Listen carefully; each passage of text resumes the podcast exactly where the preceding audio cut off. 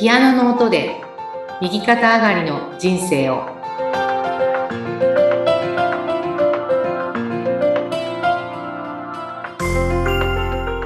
皆さんこんにちはきつねコンビですこんにちは、ナビゲーターの山口です。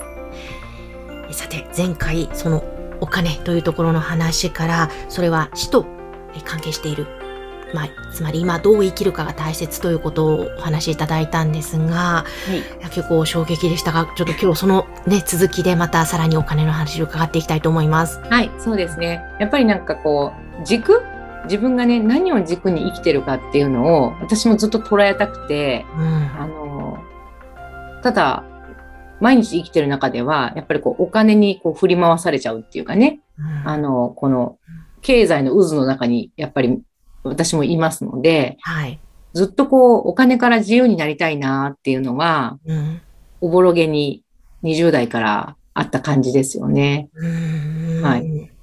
まあ人は生まれて食べて仕事して稼いで死んでいく。はい。でも、お仕事する中で、ね、仕事をしすぎちゃって病気になっちゃって亡くなるんだったら、これなんかこう本末転倒っていうかね、ですね。何のためにこう生まれてきたんだろうなっていうのが、いつもこう子供の時から疑問でしたね。周りの大人たちは、あの、仕事が大変だ、大変だっていうね、うん。感じで、だったら辞めちゃったらいいのにって、やっぱ子供だったら思うわけじゃないですか。はい、はい。で、じゃあ自分が、あの、まあ、大学終わって、卒業してね、あの、仕事をし始めたところ、サラリーマンの時は、お給料もらってたんですが、あの、まあ私はその、決まった時間に、決まった場所に行って、人に言われたことをやるっていうのが、まあできない体質なんですね。ええええで、あの、まあ頑張ってたんですけどね、2年ぐらい。ええ。で、まあそこから自由になりたくて、ネットワークのビジネスを頑張って、はい。で、お給料と同じぐらいになったので、まあ、その、勤めていた会社は辞めて、はい。で、独立で、さっきね、初めの頃に話したようにうん。遊び歩いてたんですけれども、えーイベントの仕事をね、やるようになりまして、うん。で、そこからですね、あのまあ、自分でね、家賃を払って、家も追い出されちゃったことですから、ええ。払って、で、しかもこう、個人事業と言いながらも、こう、一定のお金がもらえるわけじゃないので、保証は何もないですね。はい。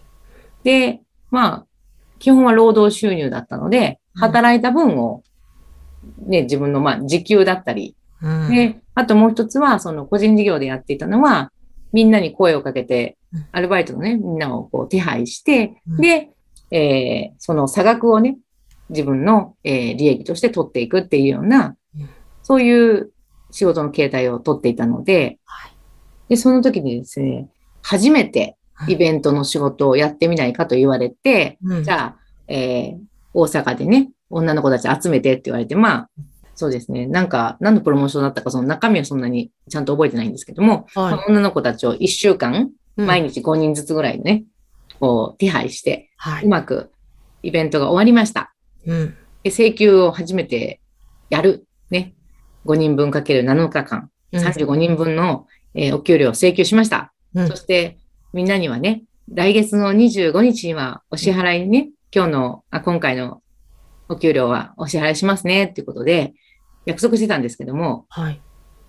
その大元のお金もらう方ですね、うん。クライアントさんから電話かかってきてはい、ごめん、25日にね、振り込むって言ってたんだけど、26か27になっちゃうみたいな感じで、遅れちゃうっていう電話が来て来たんですね。はい。私びっくりしまして、え？みんなにもう25日でお約束しちゃったのに、うん。ね、で、まあ、何十万のお金ですから、私持ってないですね。なかはったです。なので、これは、もし、今回はまあ遅れるっていう話だから、うんちゃんと払ってはくれるだろうから、みんなにまあ電話してね、ごめんねって、何日か遅れてしまうけれども、必ずね、あの、お振り込みするねっていうことで、みんなにまあ連絡をして、あいいよいいよって感じでね、まあその程度でもちろん済んだんですけれども、はい。これもしかして、支払いできないよって言われちゃった時に、うん。この何十万のお金が払えないがために、私の信用全部なくなっちゃうんだなっていうのを、ものすごい怖いなと感じたんですね。なの、で、すごくそしてみんなに迷惑かけちゃう。ね、仕事したのにお給料もらえないって、ね、大変なことじゃないですか。ええで、まあ、これはお金を貯めなきゃいけないっていうふうに感じ始めて、はい。で、その時、個人事業主としてそういうイベントの仕事もやっていましたが、うん。派遣会社にも何社も登録して、私はもうとにかく入ってくる仕事をどんどん、こう、こなすというかねはい、どんどん働いてたんですね。ものすごく忙しく働いてたんですけどもうん、なので、お支払いいただく日もバラバラだったので、うん。一体いくら入ってきてうん、私は生活するのにいくら必要で、そういう収支が全く見えないうん。生活。まあ、当たり前って言えば当たり前。初めての一人暮らしで、えー個人事業主プラス、うんまあ、自分では、えースーパーフリーターと呼んでいましたけども、その自分のことを。はい。はい。とにかく何でもやりますっていうね、お仕事だったら何でもしますっていう。ただ、時給で働いていたので、ええ高い時給のものを、あの、くださいっていう感じで、うん。あの、1時間5000円とかね、そういう仕事が好きでしたので、うん。やってました。が、で、えーまあ皆さんにね、とにかくお金貯めようっていうのと、収支がわかんないっていうことでうん、どうしたもんかなと思っていたら、うんたまたま本屋さんでね、お小遣い帳付きの手帳を見つけたんですよ。はい。でそこから私10年間うん、ずーっと毎日、うん。ジュース1本買っても、はい。レシートをちゃんともらって、つけていったんですね。で、1ヶ月でまとめてうん、今月は何十万ね、30万、あの、お金が入った。そして自分は20万で生活できたっていうふうなことを、毎月ですね、まあ見つめていくっていう、まあ、不安でしょうがないので、それこそね、うんあの、家賃払えなくなったらどうしようっていう。ね、はい。はい。そんな感じで27歳から36歳までですね、10年間ずっとお小遣い帳をつけてたっていうことで、まず1年目。うん、お金、とにかくマックスでお金貯めようと思ったので、えそれまではね、お洋服買ったり、靴買ったり、バッグ買ったり、もう実家にいるときは、うんあの、ほぼ持っているお金は使い切るっていう生活をしていたのでえ、はい。貯めなきゃいけないなんて考えたことがなかったんですけど、うんうんそこからですねうん、ものすごい節約を始めまして、はい。あの、靴も買わない。靴はね、黒と茶色の靴だけを玄関に置いて、うんバッグはね、茶色のバッグ一つ。うんで、お洋服はまあ、もうたくさん持ってましたから、もうええ一切買わずに1年間ですね。うんで、えー今でもね、100円単位のお金私うるさいんですけども、あの、え銀行の手数料とかが本当に嫌で、あえのうん。歩いてでも自分の銀行まで行くっていうようなね、感じなんですけども、うん。あの、その時にちょっと身についたんだと思うんですが、はい。やっぱりこう、価値があればね、お金を払うということに関してはすごく喜びなんですけども、うんなんか同じサービスだったらやっぱりね、高いのってちょっとおかしいんじゃないのっていうふうなふうに考えるようになったんですが、で、1年でその年200万貯めたんですね。へえ、すごい。それでちょっとほっとしたというか、それで万が一、うんね、みんなにお仕事してもらった、うん私がお声掛けしてね、楽しいから一緒にやろうって言って、うんお仕事、イベントの仕事やった。うんで、ね、あの、当日、もうそのまま現金でお支払いする場合もあったんですけれども、うん後から振り込むねって言った時でも、ちゃんとこう、自分がね、持っていればお金を回すことができるじゃないですか。はい。そういう状態がね、2年目から起こったんですね。へえ。なので、あの、しょっぱなのうん一番初めの、こう、お支払いが遅れたっていうところから、うん。自分で、これはまずいっていうね。うん。うん。うん。うん。で、お金に対して、まずは向き合っていく。自分の収支をね、つけていくっていうことを始めて、そし、て、貯めるんだっていうね。うん。まずは闇雲に貯めました。うん。いや、でもその、やっぱり、ちゃんと収支を見つめるって大切ですよね。私も結構ですね、あの、めんどくさいとか、お金のその計算とか、なんか、お小遣い帳つけるの本当苦手だと思い込んでたんですよね。はい。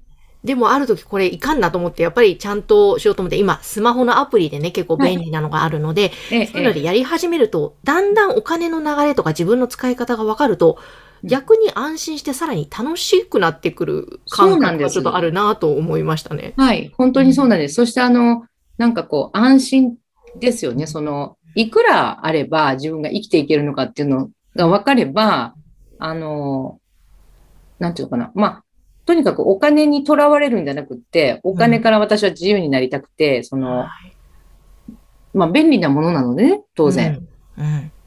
あの、お金でけじめがつくってことがたくさんありますから、世の中はね。うん。うん。なので、えーまあ、お金にコントロールされるんじゃなく、経済に振り回されるのではなくてね、うんやっぱりこう、自由に生きたいっていうのがすごく私強かったので、はい。で、そのためのツールとして今は、あの、まず第一歩は自分が何に使ってうんいるのかっていうことを書くとかね、まあそうやってこう、記録するっていうのはうんできることだと思うので、うん。それが全てのベースかなと感じます。なるほど。えー、ちょっとじゃあ、まずは今日ベースの部分をお話しいただきましたが、小見さん、あの、ちなみにもう今の時点では、はい。お金から自由になっているんですか？そうですね。あのーまあ、欲しいなとか、うん。ね、まあ食べたいなとかね、行きたいなとか、うん。そういう気持ちを活かせるっていうのが、うん。やっぱり人として生まれてきた限りはうん。叶えたいところだと感じるんですが、ね、それはだから値段を見ないっていう状態にはなってますね、今。おー、羨ましい。はい。まあ、きっとでもね、そこのお小遣い帳をつけるところから、今に至るまでって、はい。またなんかちょっといろいろね、大変なこともあったかと思うんで、そうなんですよね。そのあたりのお話をはい。うん。あの、大体ですね、お聞きした話だと、これは保険屋さんがね、うん前に言ってたんですけど、月に200万円ぐらいうんこう自由に使えるようになってくると、うん。こう物欲がなくなってくるというのか、そういうふうに。に言っておられたんですけども、えあの、まあ好きなところに住んで、食べて、好きなものを買って、ね、えだって、私まあ靴フェチだったんですけども、はい。100足ぐらい持ってたんですが、ええあの、ね、そんなにいっぱい履けないじゃないですか。はい。確かに。でも、こう求めてたんですよね。うん今は、まあ、ある自分のね、こう、お気に入り、まあ、10足ぐらいあれば十分なので、はい。もちろん、あの、またね、欲しくなったら買えるっていう状態ではありますけどね。わかりました。じゃあちょっとそこに至るまでの、またね、さらにお金のお話を、はい。あの、次回もお願いしたいと思います。はい。えそして皆様、えコンミさんの LINE 公式アカウントは番組説明欄のところに掲載しておりますので、ぜひそちらからご登録いただいてご質問などもお寄せください。コンミさんありがとうございました。ありがとうございました。